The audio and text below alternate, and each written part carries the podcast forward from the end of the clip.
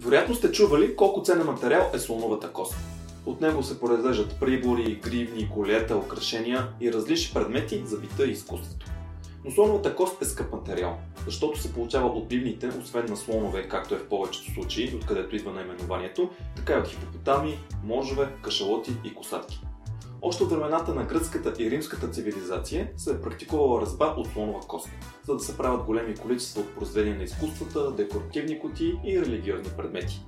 Често се използва слоновата кост, за да се оформят белите очи на статуите. Но няма как да бъде добита слонова кост без да бъде убит самия слон.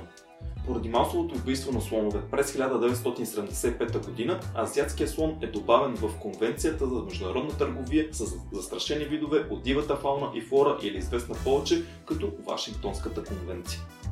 Целта на тази конвенция е да се гарантира, че международната търговия с екземпляри от диви животни и растения не застрашава тяхното оцеляване. 15 години по-късно и африканския слон е добавен в списъка. Но въпреки това търговията и избиването на животни не спира и въпреки че години по-късно търговията с слонова кост се забранява изцяло, той в наши дни продължава да се практикува нелегално.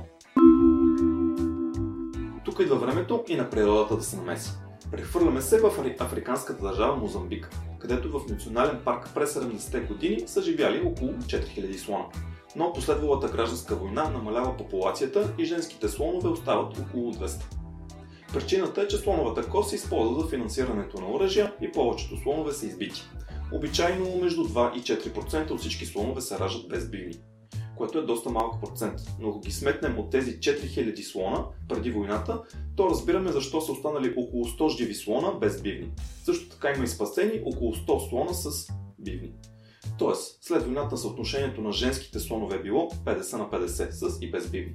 И от тук нататък започва да се наблюдава една нова тенденция. 32% от последвалите раждания на женски слоници са без бивни. И това не е тенденция характерна само за Мозамбик. И при други африкански държави, където има браконьерство, се наблюдава същото. Като в Южна Африка дори процентът е доста по-внушителен. 98% от 174 слоници са без биви. Разбира се, това е материя, която те първо ще се проучва и изучава по-подробно. Нужно е да се наблюдава как липсата на бивни ще се отрази на слоновете и на техния живот.